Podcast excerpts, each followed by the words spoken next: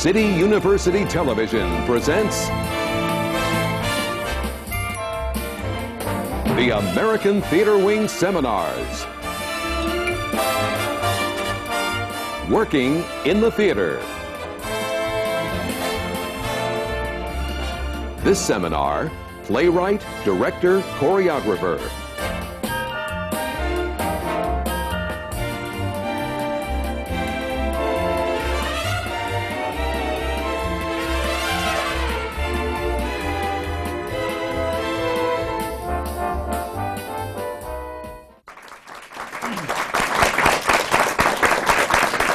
Welcome to the American Theatre Wing's Working in the Theatre Seminars, coming to you from the Graduate Center of the City University of New York. Now, in their thirtieth year, these seminars give you the opportunity to learn from the professionals as they share their experiences in working in the theatre. Today's seminars are the panel of playwrights, directors, and choreographers. These are the artists who provide the creative heart of the theatre. And it's their work that we learn about while we discover how the magic of the theatre is created.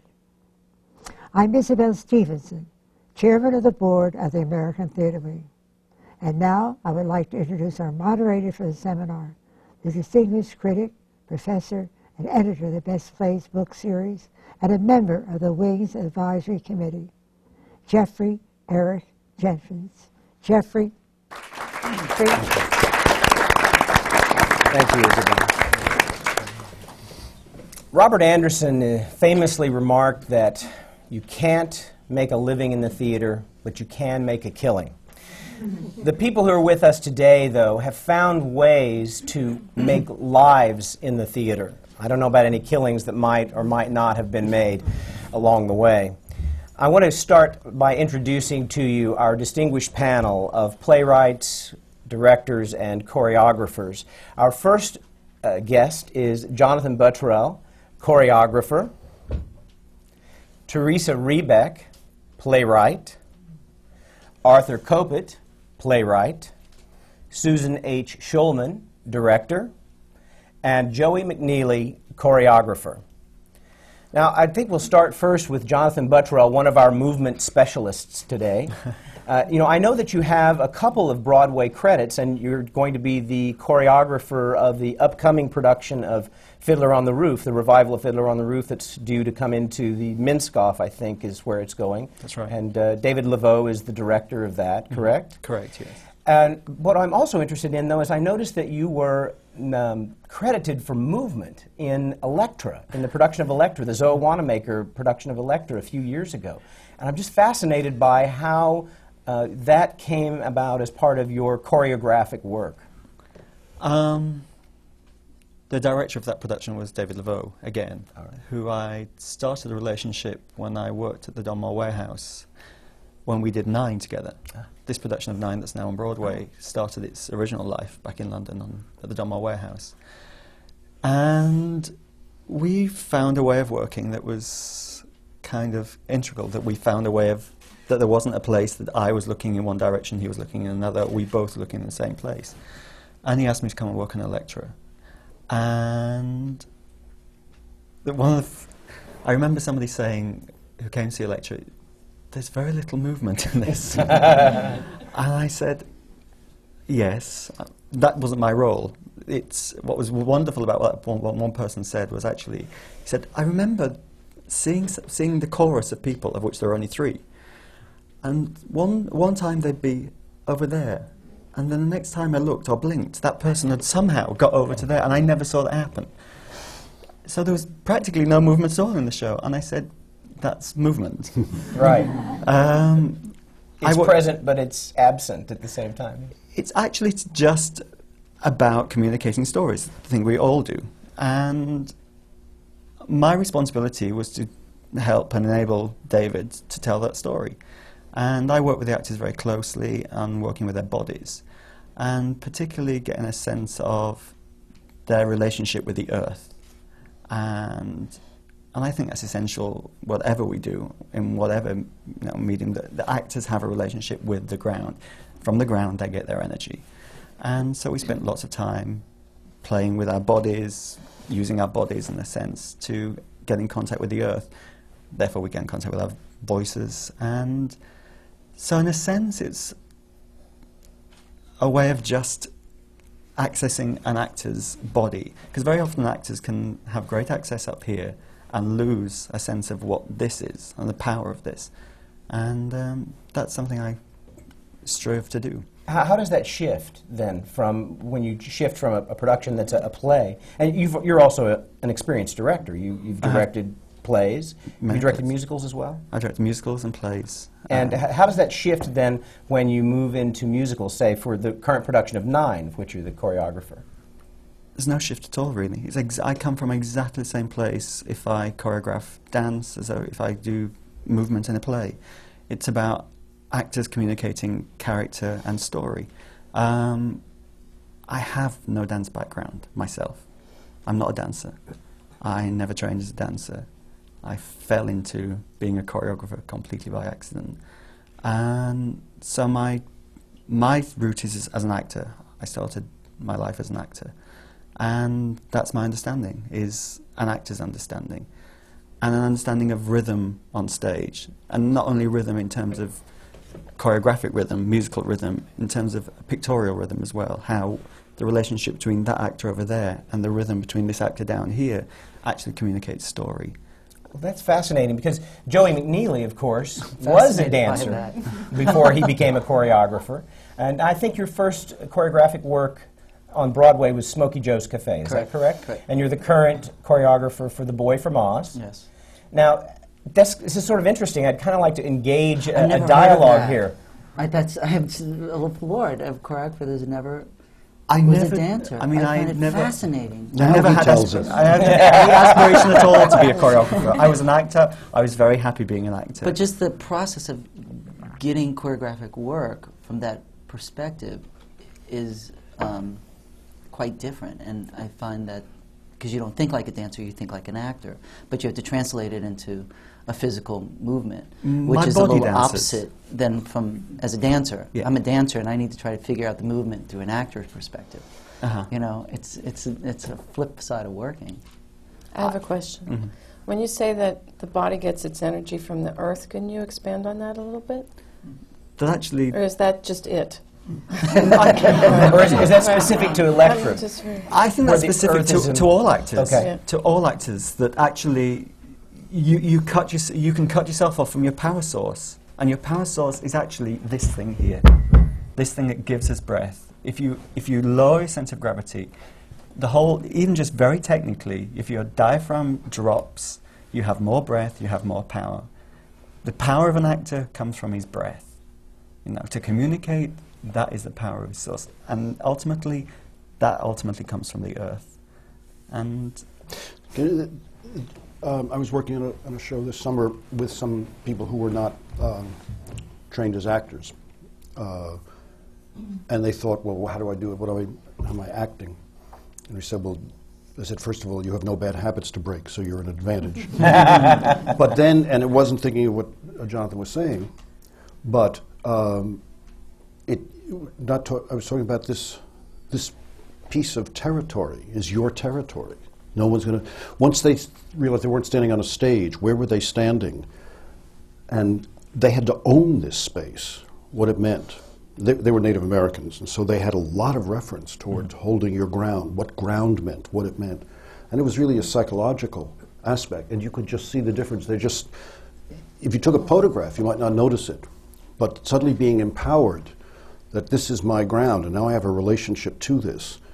It was a completely different thing. And the other actors who were trained actors looked at them and, and just were stunned. They said, several of them said, I just learned more about acting because they just did it like that. They said, ah. Mm. And then you couldn't move them.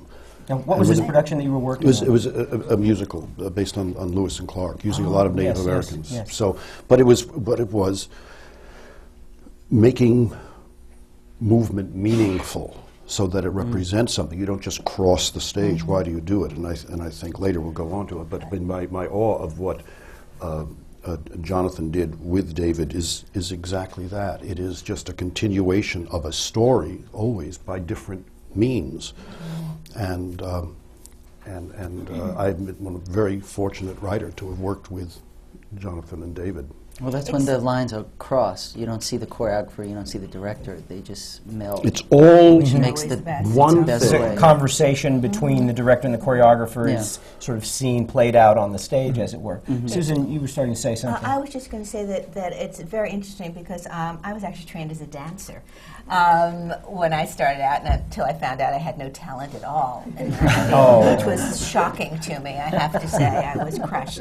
But um, luckily, I I had a role model in uh, Vinette Carroll at the time, but um, I I always have felt, because I trained, I feel f with my body first and with my head second. Always, my my instincts are always movement mm-hmm. first, and um, that has never changed. Even though I've you know long ago hung up the toe shoes, um, and I also find it very interesting that there are people who are born with a kinesthetic sense of their body in space and where they're at, as Jonathan says, where their power source is, mm-hmm. and there are people who have no idea about their body in space. They, they, they're like ping pong balls, you know, they go, they kind of bounce off things, scenery and other actors and things like that. And I, and I find that um, very often I will use a choreographer that I'm working with and, and say, take that person into a room and just kind of play. Just kind of get them used to, you know, feeling how, just simple things like how right. far they are from another person. You, you know the actor who comes right up to somebody like this constantly, you know, and telling their patient, you always want to go, no, no, no, you don't need to be that close. They'll, you know, they'll what's feel the communication. What's finding their language, which I find yes. is each person, you got to change your language to communicate mm-hmm. with them. From Absolutely. An actor, from a dancer, yeah. from someone, because, you know, a lot of times there are actors who, they see dance and they freeze up, and you have to figure out how can I get them to communicate, to move with their bodies and communicate like right. an actor. Sometimes you go from an acting perspective or from an emotional perspective, or like you say, you get in touch with the earth or something. They need, uh, and that's a challenge, you I know, working with different I find it's always groups. The objective, though. I know there are people who are frightened of movement, yeah. just like there are some singers who are frightened of a certain high note, you know, and it's, I always say it's never about the note. It's not mm-hmm. the note. It's the note is there because it's an emotion, it's an you know, mm, objective, no. it's an image. Think about that, don't think about the note. And the same thing I think is true with movement. Don't think about the step. Right. Think about why you want to get there. And, you know, well, what I find, what I, I have a kind of a question for the playwrights, though, because after just working with uh, Martin on The Boy from Oz, he was able to get inside of a character's emotional state and feeling and then present that. And I find, you know, I have to take, and same thing with directors, you have to take your cue off of what the playwright has written. You know, they write, all the lines are right there, and they say everything that the thing needs to say, and you need to translate that.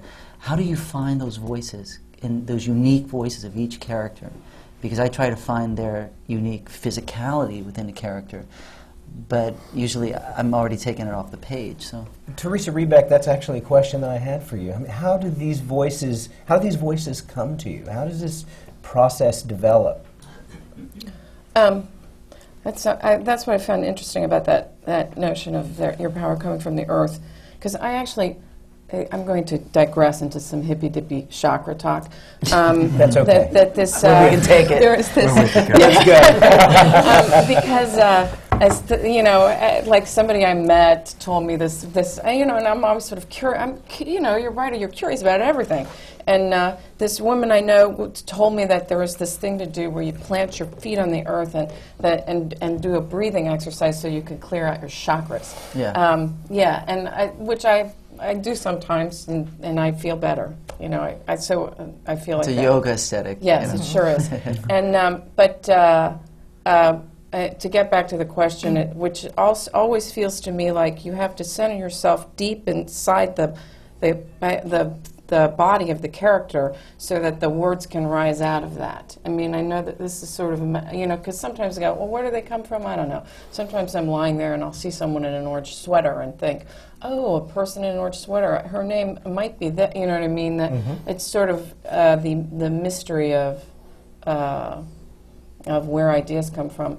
But, um, you know, I, I, this play I just worked on with, uh, that I wrote with a friend of mine, Alexandra Gersten Vasilaros, um, we, it, it's Omnium Gatherum. Omnium Gatherum. Okay. Yeah, um, it's, it's okay. Got eight people in it, and they're involved in a very complicated argument. And the more we worked on the play, the more it became just utter, it was the same lesson you learned again and again, utterly clear that what the play was about was sort of the deep emotional centers of all those people, not the arguments at all. And that when the play is flying, it's because you're invested in what everybody is invested in. And that even, you know, there's one character who's a very highly educated and kind of um, provocateur Brit who uh, likes to really, who is very dazzling with his language and his ideas. But, you know, I finally went, he's showing off. That's, you know, like there's a deep need in him to show off. It's not about what he's saying. It's about the fact that he loves to show off. And that it was, again, just another lesson of you, you, you, you have to ground yourself inside these people and then let the language rise out of that. that but let me ask you, because space. I'm always fascinated by creating from blank pages, because we do that mm-hmm. as choreographers, you know, you know, and you do that as playwrights. Do you go in with a preconceived notion of where you're going to go? Or you just say, I got these people, I got these ideas, and let's just find out, and then the theme rises? Or do you go in with the theme first? Because I find that's always a challenge mm. for me as a choreographer, you know, and also like directing stuff or trying to create new materials. You know, are, you, are you saying that you feel as a choreographer you need to work from theme well, or it's, that it's, you work uh, from story? Well, there's different processes. What I'm curious about is when you're going from scratch, I want to create an entity I'm looking for as an artist, and I'm speaking strictly from an artist perspective. You know, we go in with creative energy and we walk into the space and we go, okay, let's just, I'm feeling this and this emerges and it becomes this sculpture. Or do you go and go, I want to do a theme about love I or a theme about power or something I like that? I never do that. That's what I'm curious I, yeah. about. How do, I, how do I am always sort of fascinated by conflict or situation with people I'm interested in, and then and I work it through until that sort of what I would call the deeper subject emerges. Which just, just emerges out it of it. Yeah, okay. it, it emerges. The, does it become for you, Teresa, about the the story, uh, the story you're telling? I, I'm thinking through your plays, you know, Spike Heels, the story of this sort of class conflict and racial issues, and uh, uh, well, class and racial issues are, are really much, very much at play in that play. And in a number of your plays, there's a, a good deal of conflict between gender. You know, there, there are mm. gender issues. Now, are there stories that come to you, th or the character? Because you're saying that you, you think of this woman in a, an orange sweater. Mm. Or, or is it these characters that come to you and a story begins to emerge? How, is that how part of how the process um, works? You know, or? I have to say, I suspect it's d I, it feels very different for me for every project. I don't know what I think I'd be interested in here. I mean, uh, there was one, one, you know, I worked in Hollywood for a while on a sitcom, and it was one of the most psychotic experiences of my life. I mean, I was sort of like, I didn't know what I was getting into at all. And, uh, and I, I would go home, and I wouldn't be able to get out of bed in the morning, and I, I would sit in a room, like, terrified, and all these, and I kept thinking, I know there's a play here. This is just too strange a world for there not to be a play here. And then there was one day when I was driving down the street in this little old used car I had, and uh, and I thought, I was like Lear, King Lear, you know, and I, it's sort of like all of a sudden it all like, it was like all about power, and you know, that the executive producer was this sort of demented Uh, monarch who was losing power, and okay, he was name names. No, no, no, no. You can pretty much insert numbers. Um, but and he was surrounded by the you know yes men, and then there was a you know a younger guy cl climbing up, you know, and I thought, oh, this is this, and so for me that clarified how to write that play, which I then did. That um, was the family. That was of man. The Family of Man. Right. Um, but, uh, you know, mm. Spike Heel started because I was living in a very bad neighborhood, and I heard these kids out on the street, and uh, this is on television, so I can't use the language, but they were all like, they were just screaming obscenities at each other, and there was a real music to it and a real rage, and it was like a completely different language. And I thought, if you were going to do Pygmalion today, that's the language that the you know that you would have to change, and so that was that was how that one started. But I, I, I do feel like so I guess I feel like they start. But it's funny because you've used a lot yeah. of classical references. Mm-hmm. yeah. So in I have no back history background of theater or anything like that. It's like a dancer. Oh, I get a job and it moves on, and not to go to college and study all these classical, you know. pieces and plays, and it's funny how you you, you well, go you know, back to themes of the because all right. the great themes have already been done. They're layered, you know, right. in Shakespeare and, and the Greek tragedies and everything. And I find, Do you well, is that mean, a reference? Maybe for me, is what that a great I'm looking reference? For, that's not a, it's not a conscious choice. I think what I look for in a story is something that's got stakes, that's got real, real, you know, uh, I mean, you know, one thing when I teach, one, the, one of the plays I use as an example to my students is the piano lesson, mm-hmm. because you've got that piano in the middle of the play, and you've got Boy Willie going, I'm going to sell that piano, and you've got Bernice going, you are not selling that piano, and Conflict, they both yeah, have right. beautiful reasons, mm-hmm. and you can't take your eyes off it, you know, but, and so I'm always looking for a story that is going to fill the stage. I mean, I actually, I said to some students one time, you know, you're just going to ruin your life to be a playwright, so make it worth it. Talk about making your life in the theater, right? Yeah. I think really. you, you need to be personally engaged, I mean, in whatever it is. I can't, you've got to find something in the material, I find, that moves you or enrages you or sets you into some orbit.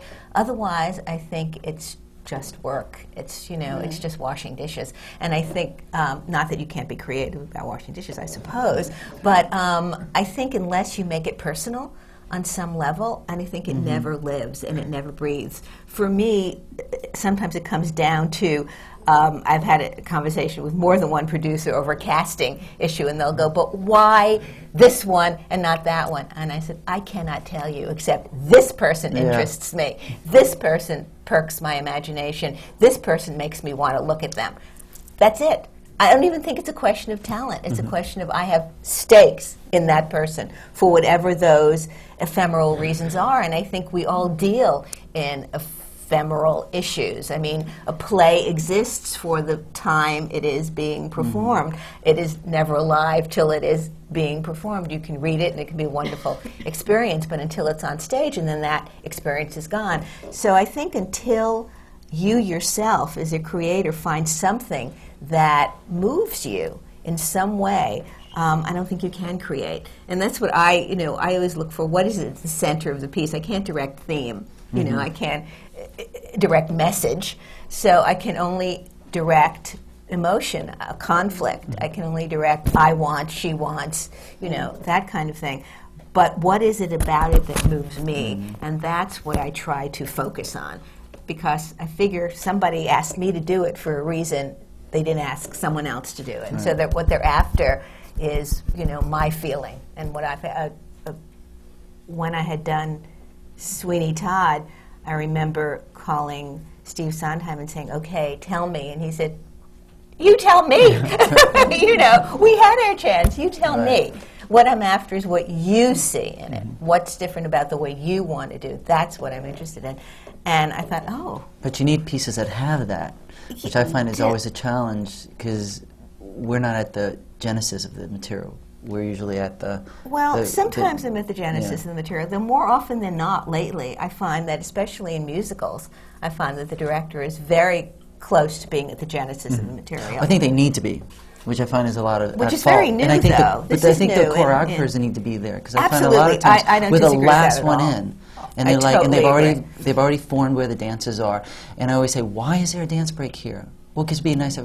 Why is this person dancing? I don't understand. What's motivating them dancing? I completely agree. Time with for you dance. Yeah. yeah, and right. a lot of times yeah. they feel like, you know, choreography is just for the dance and the entertainment. It was like, well, no, I can be a storyteller too. I can be, as you say, movement. You know, there's a there's a way people move within well, the now, background. Now tell, tell us a little bit about, in the case of The Boy from Oz.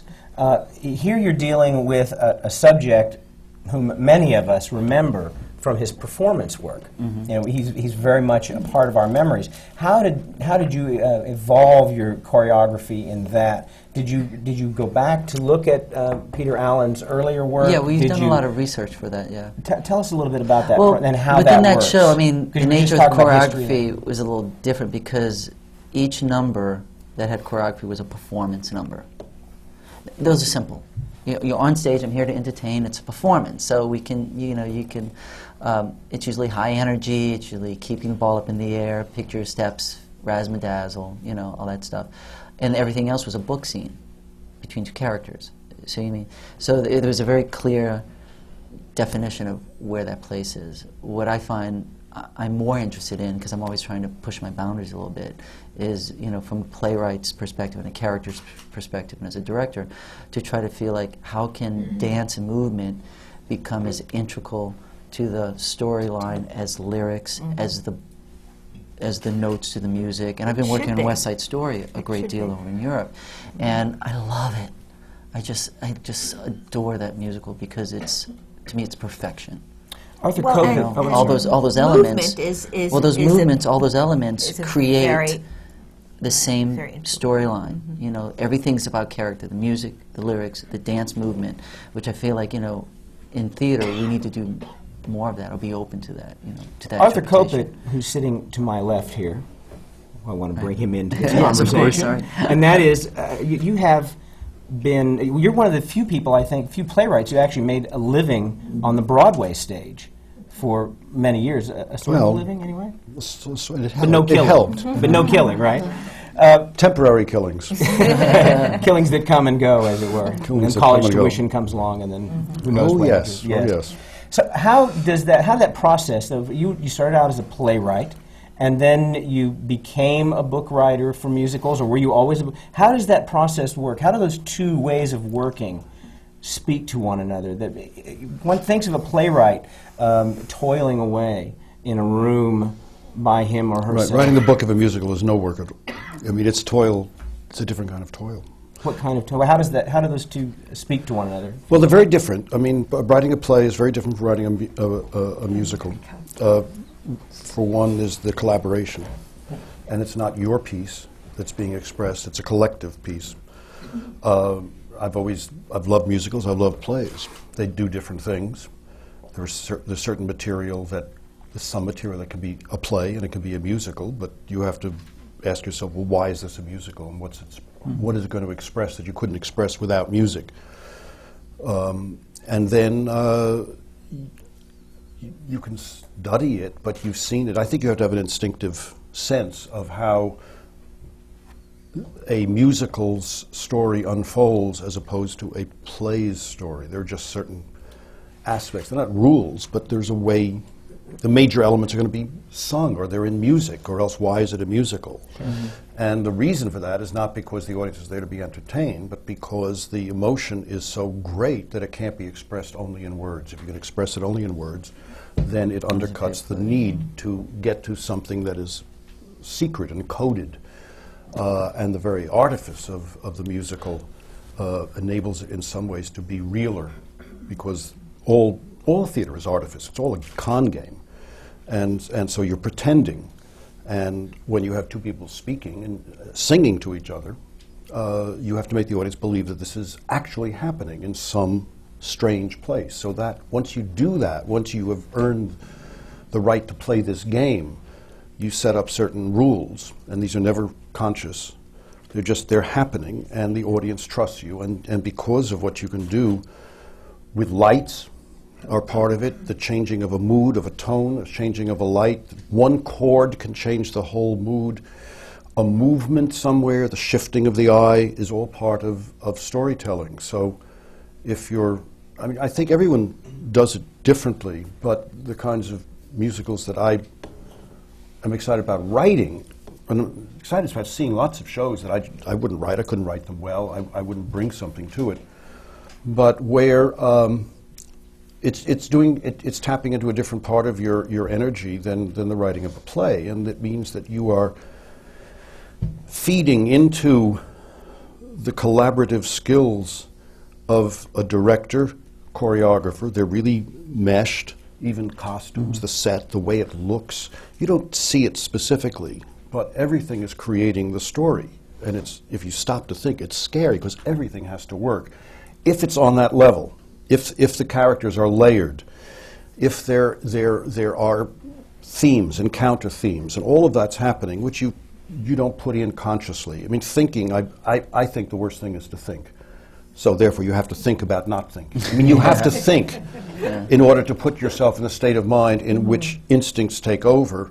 But if you just let your instincts go, the instincts might be, I want to get out of here, you know. It's, so, so this, that collaboration in the beginning with your sensibility and your consciousness and your intellect and that which has nothing to do with it but is simply telling yourself a story has to have a very fine line because you can't edit yourself, and yet you are editing yourself, and you're and you're watching what's good and what's not good, but yet it's not on the basis of what would the audience say. You're saying, is this honest or not? But then how do you define honest? It's a constant dialogue with yourself. And in the musical, I mean, for me, the the high point absolutely has has been this production of Nine, because I mean, it never occurred to me that a piece of work that I was involved with could be performed, produced on on such a level where where there's a thrill, where you're involved with, you didn't do it yourself. It's everybody came together, mm-hmm. and everybody saw the same target.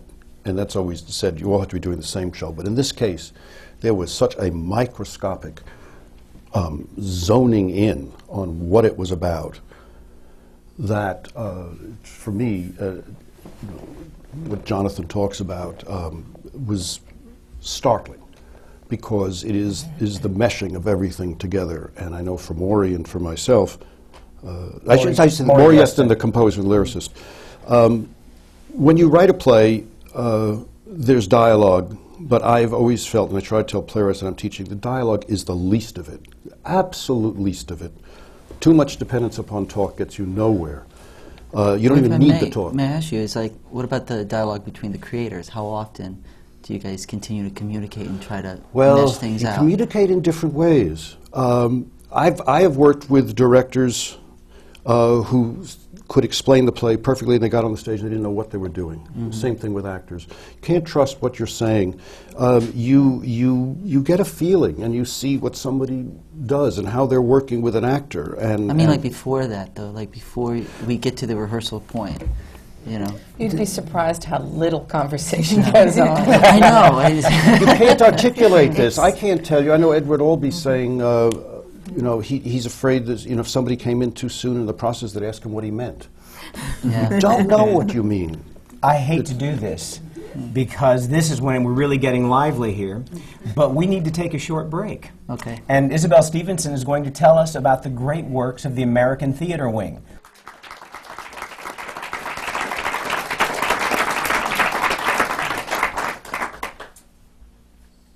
Before we get back to the American Theatre Wing's Working the Theatre Seminar on playwright, director, choreographer, I would like to remind you that these seminars are only one of the many year-round programs that the Wing undertakes.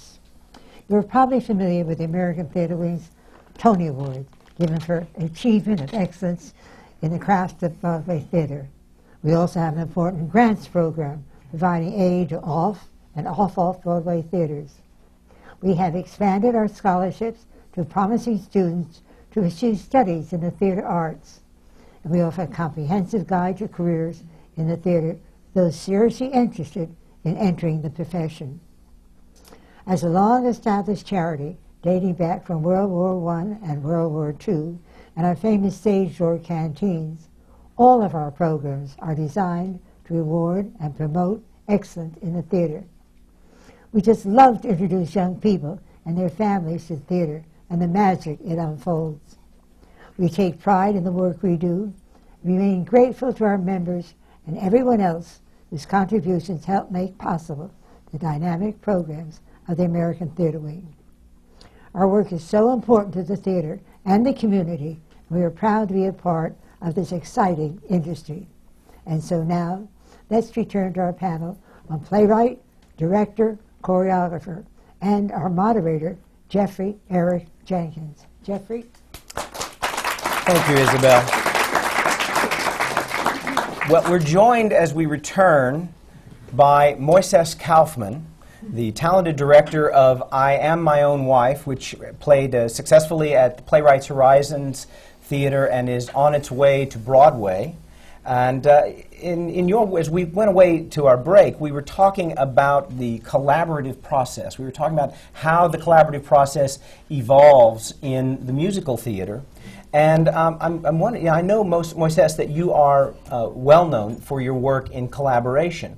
Your plays, um, Gross Indecency, The Three Trials of Oscar Wilde, Um, and of course, The Laramie Project, which was the story of uh, the death of Matthew Shepard and how it affected an entire community, and, and, and I think probably how it affected an entire nation.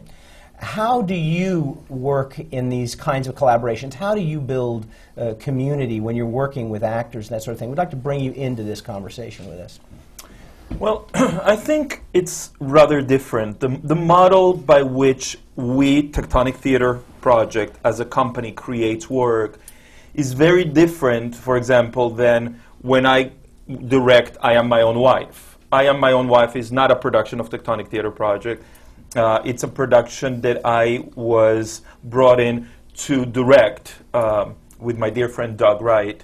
Um, so that is a very different model than the models we use within the theater company. Uh, in the theater company, we're very interested in thinking about how the work gets made. I think that the most common model in American theater is that a writer goes into a room, writes a play, and then she or he comes out of that room, gives the play to the director. The director goes into another room. Uh, many times the writer and director is excluded from that second room. Uh, and four weeks later, you have a production. Um, I'm exaggerating to make a point, and, but that's, that's kind of a model that we know very well. And to me, that, that model is very profitable sometimes and very uh, fruitful sometimes, but it, it, it is problematic that it is one of the only models that we're working with. Um, so I think that one of the things that we question at the theater company is what are the ways in which theater can be made? Uh, for Gross Indecency, we got into a room with all of the sources about the trials of Oscar Wilde, and out of that emerged this play. Uh, for the Laramie Project, we, as a theater company, went to Laramie, interviewed the people of the town of Laramie for a year, came back, and wrote the play as a company that ended up being the Laramie Project. So in, in our work, we're very interested in questions about collaboration. Um, I think that we're very invested in having the director direct, and the actor act, and the writer write, and the designers design. And these are all very, very punctual jobs.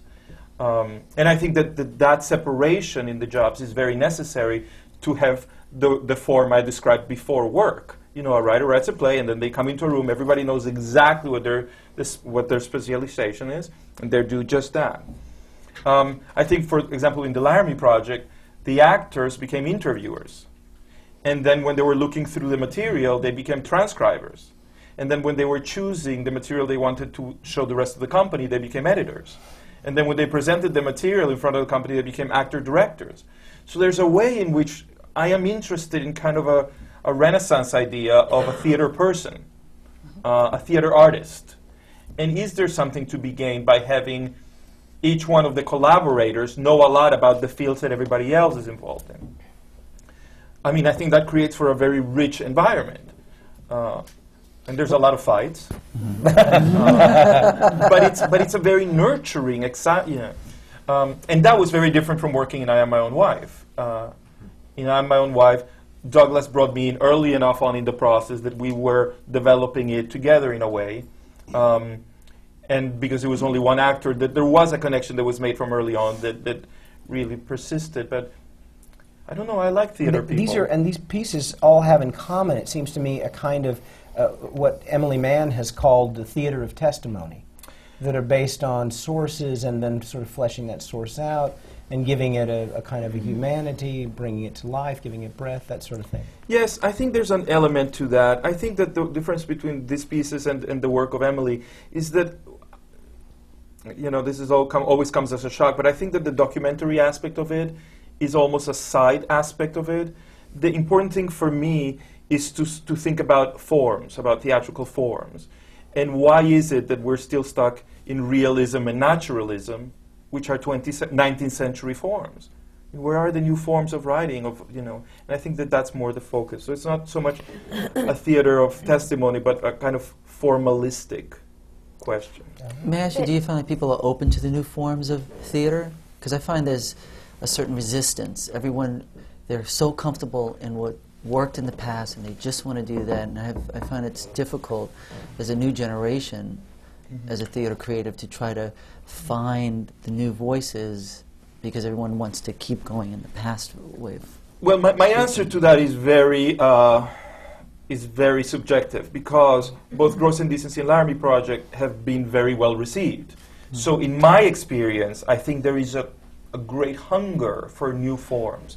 People, I think that the, the, the success or the resonance of the plays has been, yes, because of the subject matter, but also because people are saying, oh, you know, I never knew the theater could do this, or could yeah. behave that way, or I could be, you know. What, the question is, what is the thing that can happen on the theater that doesn't happen in film and television? Okay, except well, I have to say something right now. I actually have to defend uh, realism and naturalism in the theater, because I think that television and film does it badly.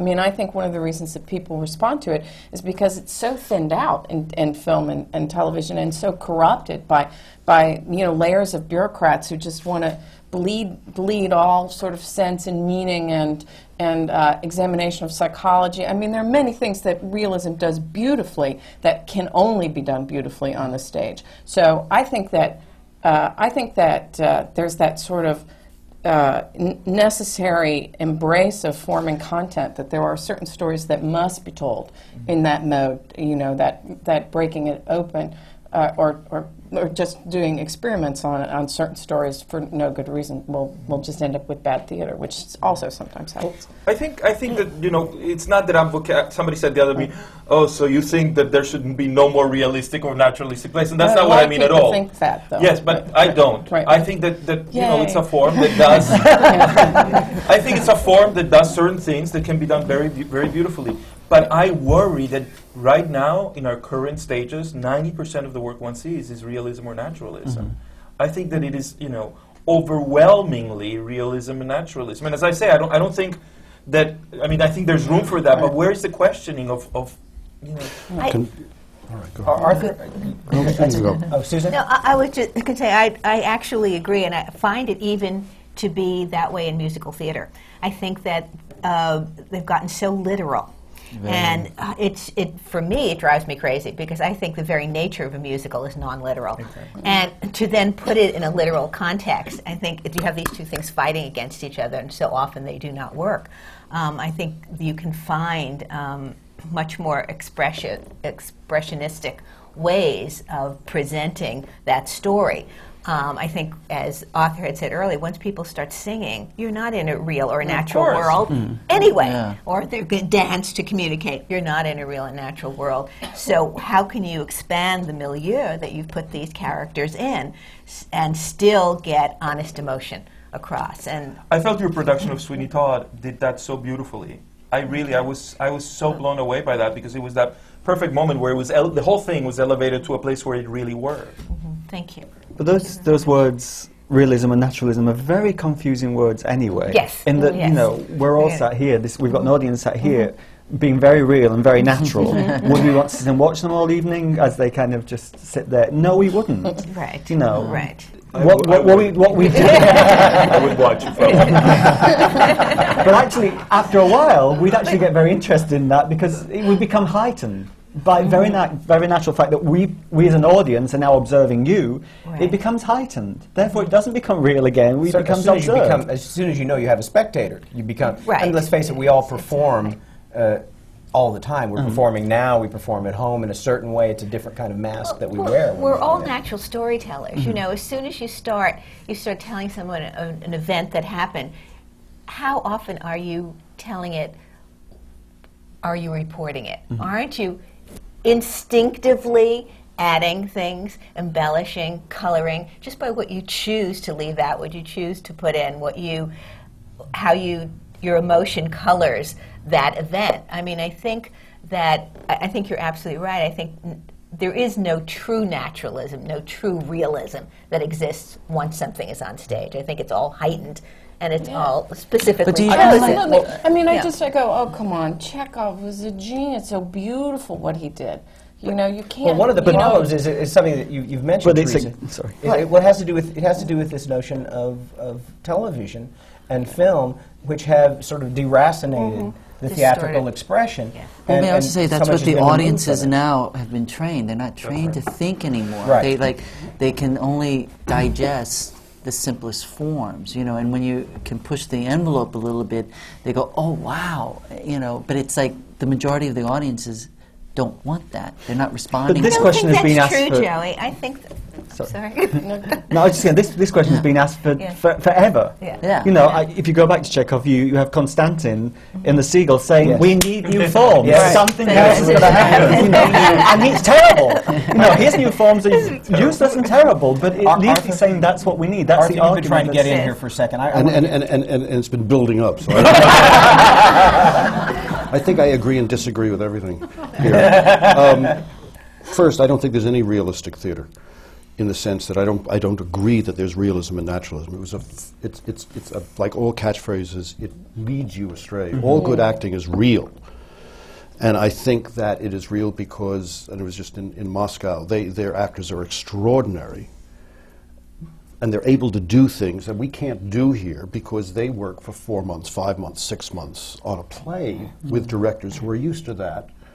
And one of the things that Moises has is he has a company and he works with. And, and, and our theater is set up, l and very much because of financial problems that are put on by u actors' unions, and I understand that, but it really inhibits the development of, yeah. of not new forms for new forms. What I love about all the productions of yours that I've seen, and they're, they're fantastic, uh, is it's not new forms, it is ways of telling a story. There's com there is no self-indulgence. It is all focused, it is all real, and the audience connects, and an audience understands it immediately. There's no resistance because they see what it's about.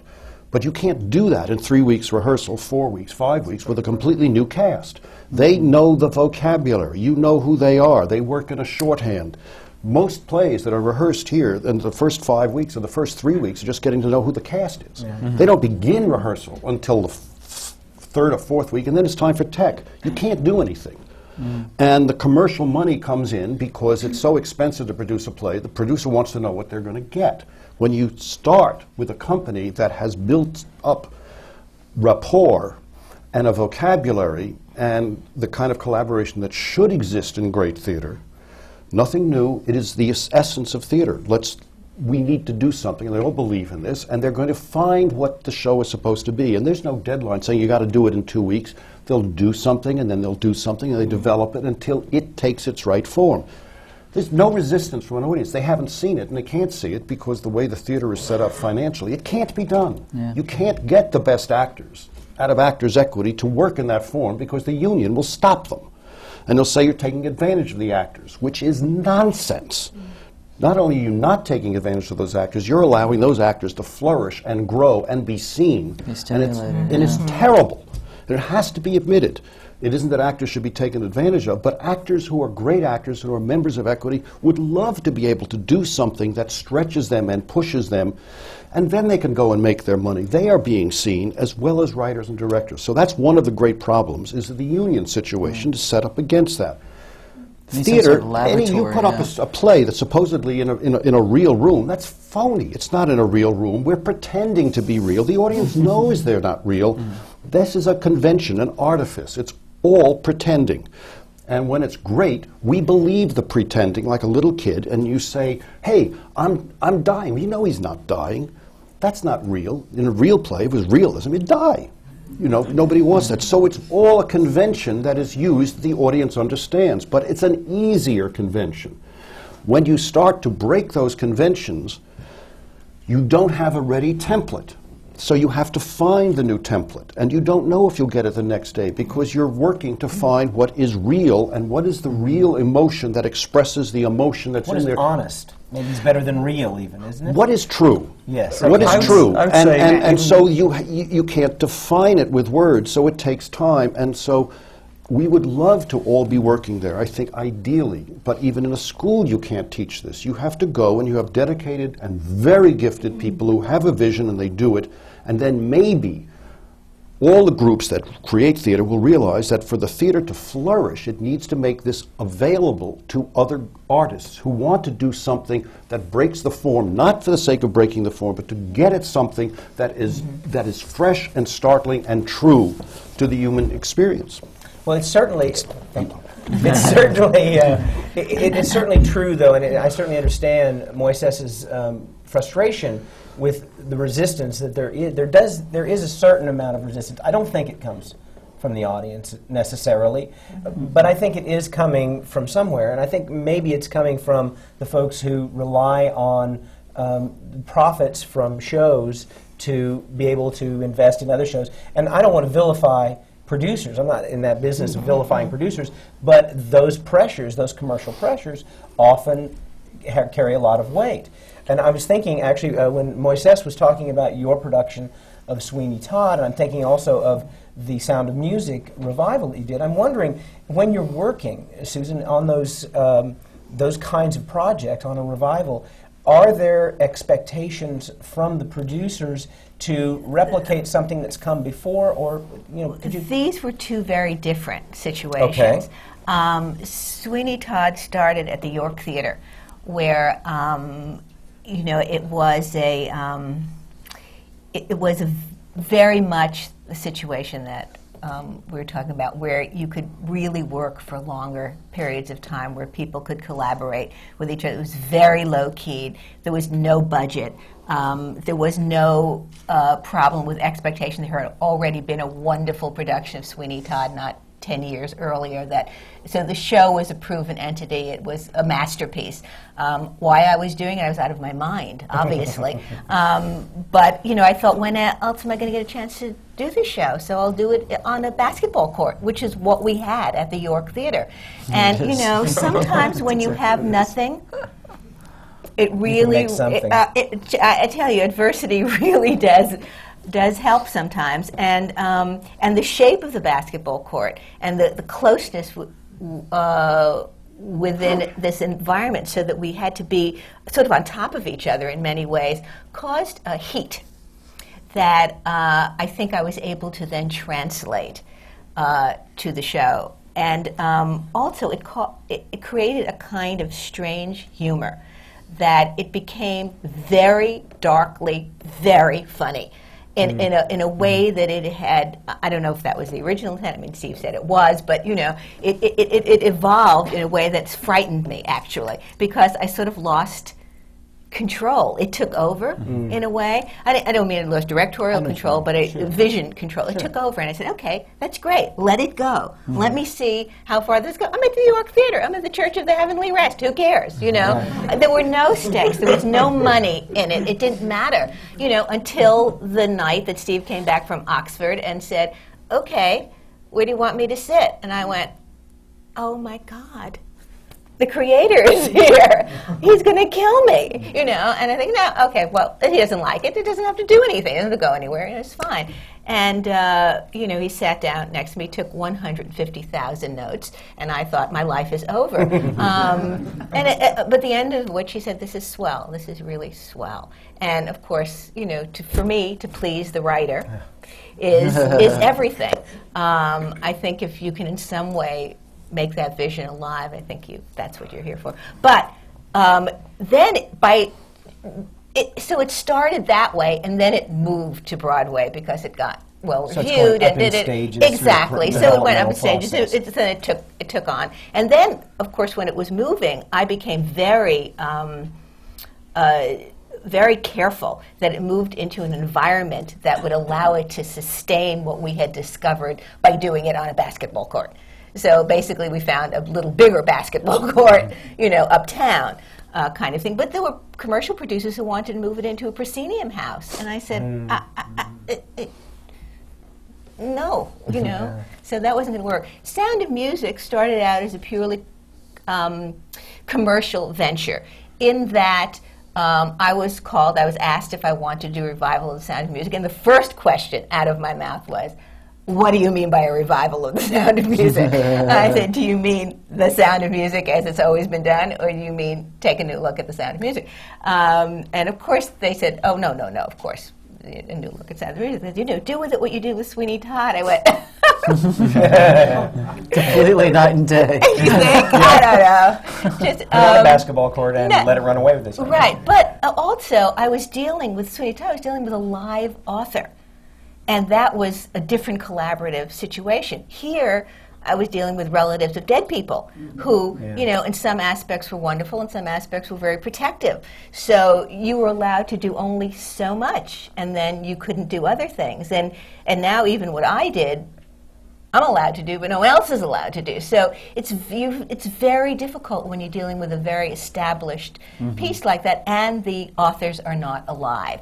I'm always I always feel that if the authors were alive, like with Fiddler on the Roof, because Jerome Robbins is gone, I think it's more difficult to do it. Well, Joe Stein's because people are mm. trying to hold and on. Jay Balkinshaw. And right, Jay right. Balkinshaw. Yeah, no, the, but but it's so much Robbins production that to get a whole new breath on that, I think is, is going to be a challenge. And, and that actually takes me right into the yes. next thing. Jonathan, is that, how is that operating in, in bringing this revival a along of Fiddler on the Roof? It will be a completely new production. Um, and this is a production that is kind of at the heart of New York in lots of senses. Yes. It has a great attachment to the people of New York. And there's this kind of idea, we are going to do a new production. Does that mean we're going to pull um, Fiddler on the Roof into a new territory? No, we're going to do Fiddler on the Roof. Right. We're going to tell that story. Um, and we have three living writers, you know, whose combined age is about two hundred forty-five, but they're live kicking and very, very excited. Right. And then there is the legacy of the man, the genius, who directed the original production and choreographed the original production. Um, there is an estate who is there to protect what he did, and I have the responsibility of recreating the dance choreography for that, this new production. Um, It is completely different. In, es in the space that we've created, this production is very different from the space that was created in nineteen sixty-four, um, because our audience is very different. The theatre we, yeah. we, we work in now is very different. Um, but my responsibility is to tell that story. And I also then have the responsibility of recreating someone else's choreographic work. There is no responsibility to actually take on the whole production.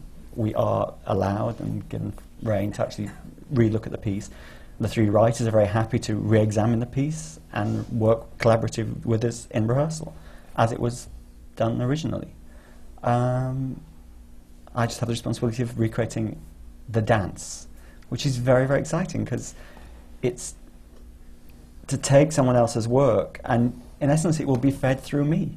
It can only be channeled through how I hand that work over. But I think it's more than just someone else's work, it's Jerry's work. Exactly. Which I think is just, to process that is just, it was the best. Yeah. Jerry was the best With out the greatest, there. greatest respect. And, yeah, you have and to it's great to be able to have that privilege. But, but also you have to, in essence, let go of the legend as well, in order yeah. that you can actually see the work in its purest sense. Otherwise you, you, you work from a place that actually it's at distance from you. Mm. And my responsibility to hand it over to dancers or to fellow actors is that I cannot have distance on it. It has to come through me. I have to channel, in essence, that man mm. and where he was coming from. And that's going to be a challenge, because my, uh, my job is to take on that responsibility of recreating, but not in a, in a way that it's a museum piece, not in the way that it's right. just planting something that was done that time. And he was a theatre artist, like I am, like we all are, who f observed the moment he was in. And I have to pay respect to him and observe the moment that I'm in, in the rehearsal room with those actors.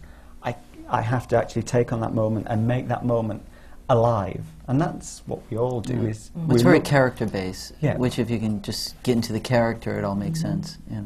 Well, you know, uh, we've talked a little bit about the different ways of making a life in the theater. People who move from dance to choreography and acting to choreography and directing. I I'm sort of interested to know, um, uh, particularly in the cases of Moises and Teresa. Uh, I know that Moises, you you've uh, adapted, uh, you adapted, you and the Tectonic Theatre Project adapted.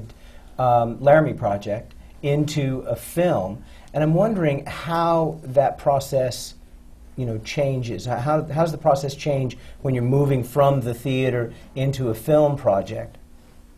Well, I think that the main thing is that as, as it's a different medium, if we are really saying, okay, what is the thing that theater can do that only theater can do, and then somebody comes along and says, great, now make it into a movie, mm-hmm. then the question becomes, what is the thing that film can do that only film can mm-hmm. do, and what is the thing that the medium can contribute to the telling of the story?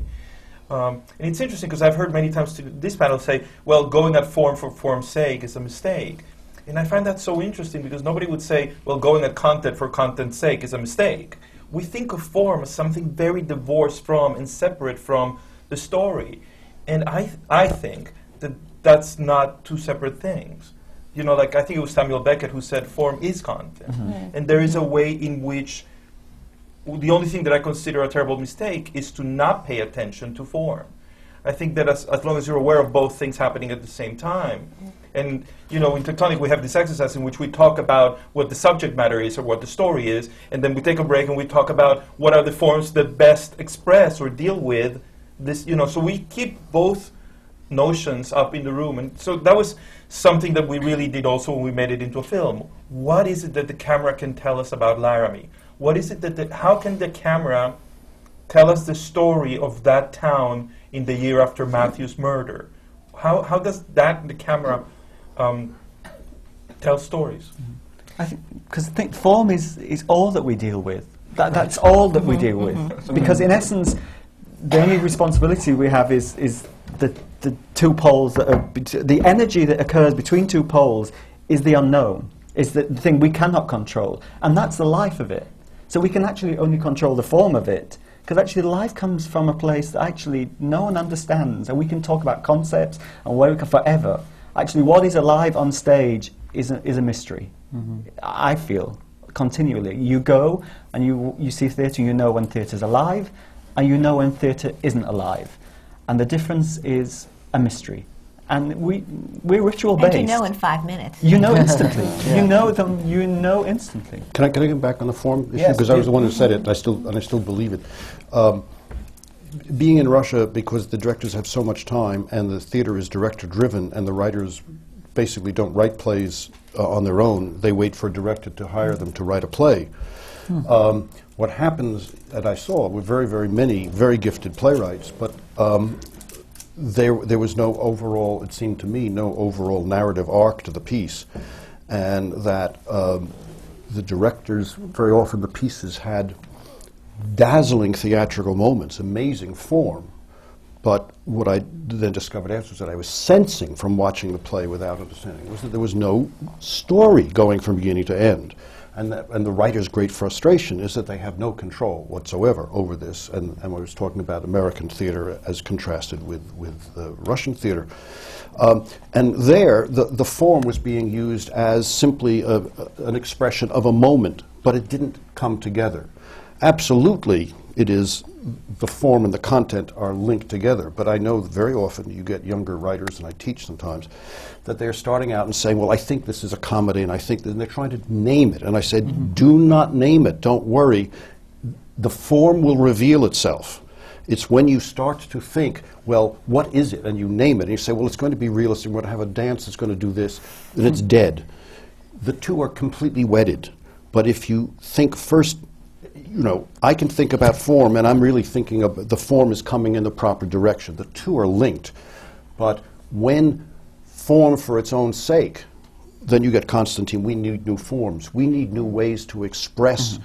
something that is a story. So my reply, which is the same as yours, is it's all about story. Mm-hmm. And story is told through a form. So you have to know the story, and then you allow the story to let to guide you to what the form of it is supposed to be. But it's only when, and that was this fascinating thing in, in, in, in, in Russian theater with this amazing technique, but it, it, the, the directors didn't understand that, there's, that these images must all match together and that there is a once upon a time mm-hmm. that happens in, in theater, in dance. Um, So I think we're s it's the same. It's the same thing. You know, I'm also interested in, uh, in, our, in terms of what we're thinking about process. It's about the process also of becoming an artist. You know, those of us who teach yeah. always tell our students, and there are a fair number of students here, and there are students hopefully watching us at home, and we want to sort of address that issue. You know, how does one become an artist? It, it's a process. For me, becoming an artist is becoming a human being, and we're always becoming a human being, and that's a great thing to say. But I'm sort of interested in how folks got started? What kinds of, of training did, did you get? What do you recommend? When Getting a benefactor. Uh, sure. A benefactor is a great thing to have. Um, patrons, the loss of patrons is a real problem. The Medici, where yeah, are they? Where, where are they? The modern med there are modern Medici today, you know, that, it's true. That, that is, I think of the Steinberg Charitable Trust, and they're, they're great right. Medicis of, uh, of playwriting, in fact, in, in this country. But I, I'm wondering if, if some could just, uh, like, uh, Teresa, you've made a life in the theater by making a life in television. I mean, you're a very well-respected writer of, uh, of the Law and Order dramas, of Yes, Brooklyn but you Bridge, know, and I have to say, I think that this is, like, perversely the opposite of having a patron, because yeah. I, uh, over time, I became so, I mean, because the really the difficulty, I, I, I started working in television because I needed to support my family. Um, and I felt grateful that I could do so using the, my talent. And also, beca because you're, if, you're, if you're not a playwright who, like, hits, um, y you spend a lot of time not working or just doing a reading here, that, you know, and it was just, you know, that hunger to work, you, you, you can't underestimate it. And so uh, when I began doing it, it uh, and I worked on some shows that where I was really proud and challenged. N Y P D Blue in, in the early seasons was a great place to work.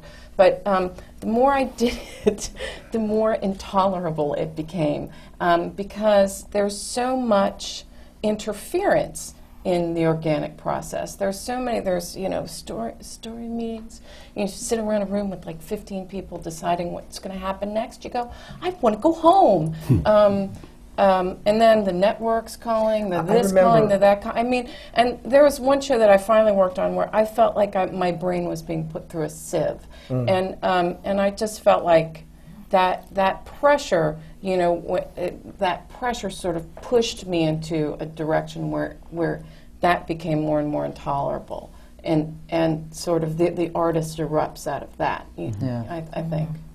How, now, what, what sort of, what, what kind of, of training uh, have, uh, Mo Moises, uh, now I know you uh, trained at N Y U. Did you work in this kind of uh, company system there? Can you tell us a little bit about, you know, what I want folks to share is what we can tell our students, the people watching us today, how can they prepare for a life as an artist, as a theater artist? How can they make a life in the theater? Well, I think the, the, the best way to prepare is to be in the theater. To, you know, I, I, the first thing I did, there was a theater, uh, I studied in Venezuela first, and there was a theater company uh, at the university where I was studying there, and I loved their work, so I came in one day and I said, I have some time off, and for like five months, I, I, I was a, f a follow spot operator, uh, and in the, in the particular show that was running at the time, the spot was only lit two and a half minutes. and, uh, and I have to say, it was such a thrill, and I think that, that, that, you know, and then I joined that theater company, and I was with them for like five years as an actor, and then I realized that I really wanted to write and direct, so I came to N Y U, to the experimental theater wing, and, uh, and the rest kind of like, th there you really were able to find formally how to construct the kind of environment in which you wanted to work. Teresa, did you? Oh, you know, I actually had one thing that I did uh, that I did tell my students for a while, and I think it's very true, um, that you have to prepare yourself for a, a chaotic life. That you know that you have to start to understand that your life will not look like anyone, any, else. anyone, anyone else's, right. and that right. and that yeah. you have to just learn to tolerate that and not put expectations on yourself mm-hmm. that mirror like social expectations. Because right. the whole work yeah. is the negotiation between the pragmatic and the chaotic, you know, because mm-hmm. that, that is all the time. I mean, I also think the biggest word is sacrifice. To be an artist, you must sacrifice. What do you mean by that? We always, we, we always think of the artist struggling in his or her garret, you know, but well, what, I think what do you mean by sacrifice? What kind of sacrifice are you talking about? Well, I think it's, um, you don't feel normal. I mean, as an artist, you, you feel like an, a misfit oddity because you feel from the left side of your brain, and you have to function that all those, the imagination, your imagination becomes your intellect, in a sense. And uh, you have to, you become a slave to that. You're married to your passion, you know what I mean? And so I, I think true artists, everything is secondary. True artists, and I, and I had to learn I didn't know that I was an artist until about five years ago. Is that feeling you know? of difference, does that have to do with just sort of the position that the arts have in American life? Is that No, I think it's the position that it has inside of you. Okay. Because I think as an artist you go, I feel this, I have to do this now.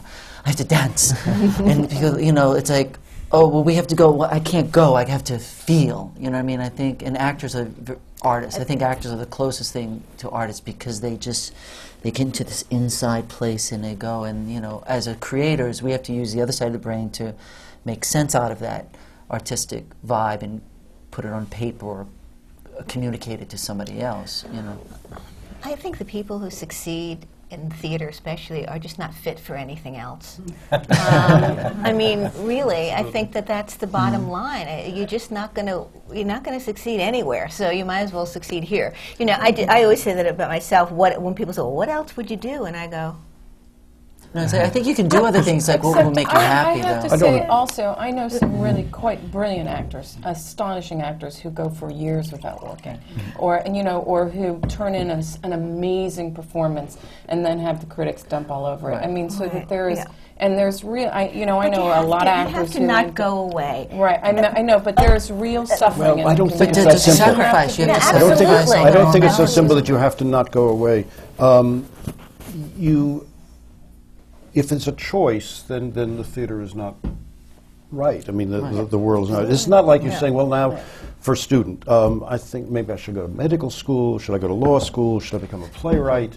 You know. Yeah, exactly. You, you don't, don't, choose you don't you do that. Do it, you know? However, there's a main difference with film. You can today say, should it be a doctor or a lawyer or a screenwriter? I'm smart, I can do it, I'll be a screenwriter. Yeah. That can be a very logical decision, and they may make a lot of money. It's a completely different kind of world from a playwright, from, from an actor. If you're an actor and you say, I think I'll be an actor because I'm going to be a star, uh, you, you might be, but that's, that's not the actors no, that I, that's not that the I respect. No. It's not the directors yeah. that you respect. It's yeah. not, there, there's no choice. And there's, it's so scary being a playwright or being an actor.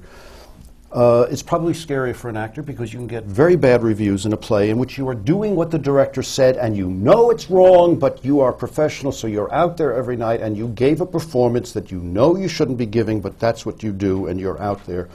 And for a playwright, reviews can be savage. They're like, why are you doing this? Why don't they kill this person? If this person ever shows up again, we, you know, how did this person... And you may have a family or you have loved ones and you see this.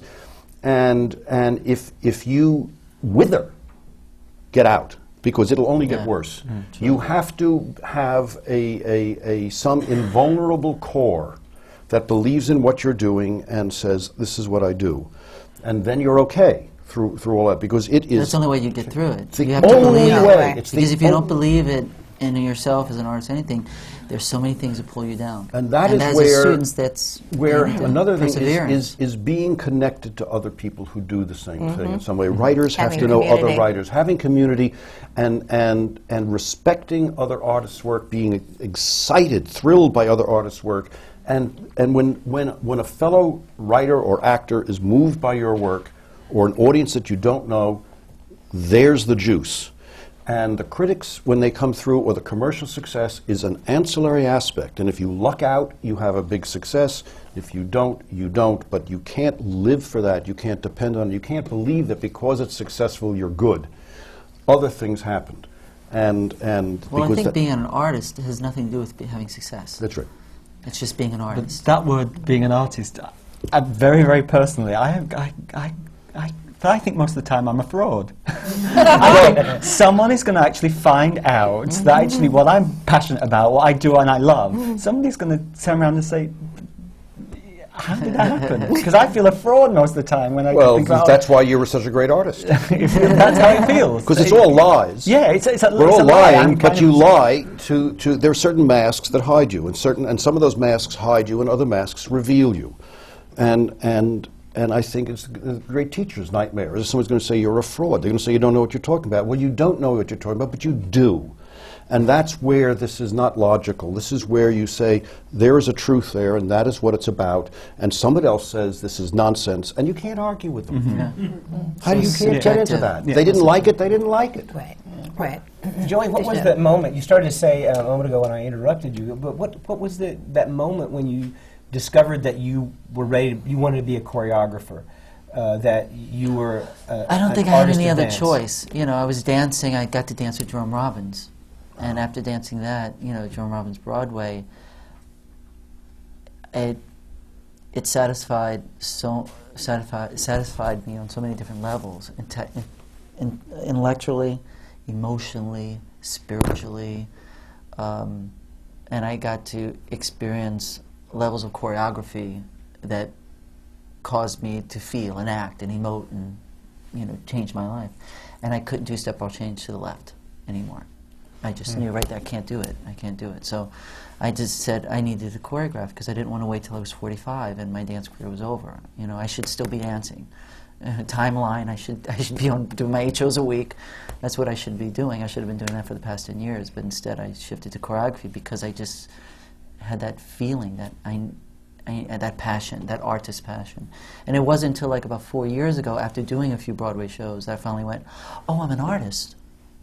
It was like, oh, I started to care about the process and everything. Before, you should just get them to do some st steps. Oh, that's just fun. That's cool. People pay attention. And then you finally learn, no, you can actually create out of nothing and move people and do storytelling. And that's why I was fascinated. That's why I asked a lot of questions of playwrights, because I'm only now starting a new journey with collaborating with the, the creative side, with other creative people, as opposed to just going in, create a number, here, do a little, entertain, da-da. No, I want to I want to get into this room about, you know, not worry about not worry about what the critics say or how much money it's making. I want to create the art and discover that, because I've lacked that level. And that's why. Did you have a mentor who, you know, sort of inspired you to do the work that you do? Or it sort of sounds like Robbins, Jerry Robbins yeah. was your... Yeah. Can I ask a question, everyone, which would be, what is the most exciting part of what you do? Is it, is it in the rehearsal room? Is it when you're conceiving it? Is it when the piece opens and you see it works? Because I, I know what it is for me, and I know for most playwrights. I'm not sure with Teresa. What is that for you as a playwright? Uh, it's, it, it's, it, certainly it's not the play is open and it's a hit. It has nothing to do with, with that part. Um, probably the most exciting is in the writing, when something is happening, or it can be in collaboration, when so in, in rehearsal. When, when something has suddenly emerged, when it's collaborating, it's when I no longer, you no longer know who gave an idea, or it's a line and an actor does something and then you see something you didn't see in the director, and something happens there and you say, oh my God, look what that can do. Those are the magic moments. Or, magic or when moments. I'm writing and suddenly yeah. it takes yeah. over and I say, wow. When you're not, it has not, then the piece is up. And then I say, oh, thank God, it resembles what I want, and the audience is moved. But that feeling is very different for me, mm-hmm. and I, I and I would think it's when you're you're you're not in control, when something is. I think that's right. Track. You said the right word, when you're not in control, which is very interesting, because you think of being a director being in control, but actually, for me, I, I love the rehearsal process. That's that's it. I mean, I could spend my life rehearsing, um, and I. But there is that moment when something has happened and you don't really know how. You know, yes, you put all those forces into play, but all of a sudden it all comes together, and it's the music, it's the choreography, it's the, the, the words, it's the lyrics, everything just comes together, and it just, well, it breathes. And that, I think, is, um, those are the magic moments. I think that it has, there's also a moment when that happens, and you are completely without ego. So if you've written or you've directed or you're an actor, it's not logical. You can't explain right. how this happened. You right. knew you did the preparation. Right. You've paid your dues. Something has occurred. Mm-hmm. It's not inspiration. You haven't sat around waiting for something to strike. And you did something, and, and you're an intermediary. You've discovered right. something. You picked up something, and said, oh, and you were able to recognize what it was. And it happens. And because, and then afterwards, it feels weird, because then you are praised, oh, you wrote a wonderful play, or you mm-hmm. cho choreographed, yeah. you directed it wonderfully. And right. in fact, when it was happening, I don't think that's what you're thinking. You're mm-hmm. you're there with this group, and something is occurring that you takes you out of your absolutely. Chakras. Someone asked me. Someone asked me about a moment in Sweeney Todd, and they said, "Well, how did you ever come up with that? How did you ever come up with it?" And I went, "I'm going to really disappoint you. I have no idea. It just happened." That's where some of the best ideas come from. Um, Moises, could you answer that question about that magic moment that um, Arthur's asking about? I don't know what. I think for me there are two moments. I was trying to debate, because there are two moments that I think of when I think of those. One is just when, when I begin to think about a project, and I begin to just mm. and I and I stop and I find myself not being able to think about other things. And when that kind of mm. devouring thing begins to occur, where your mind is think everything that happens only reflects and references what you've been thinking about, that is thrilling. And the, the, but then, as e equally as strong is, I really have a, a great adoration of actors. I think that what actors do is just astonishing. And when I am in, in a room with actors, I find myself always being elated. Even with a, when a scene is not working well, you, this, this crazy idea of somebody pretending to go through something, mm. or pretending to be somebody else, or devoting their life to this idea of what is our humanity, fills me with such awe. Mm-hmm. And just mm-hmm. being in a room with actors, it's just, I, I don't know, it's a big thrill. I still, I still, like on the first day of rehearsal, or even the, in the middle of the week, I'm, I'm, I'm like, oh my God, you know, how do you do that? There's, there's a deep bond between writers and directors and actors, and you become the same person. They extend mm-hmm. you, they show you something about yourself, you're connected. It's not... It's a collaboration. It's, a, it, it's a, such a deep relationship yeah. that happens, and you together discover something. But what the actor does is awesome when they... And, and when they're doing something that they're giving you a gift, they, they, they become naked. They're, they're, they're, they're on a tightrope and there's no safety net.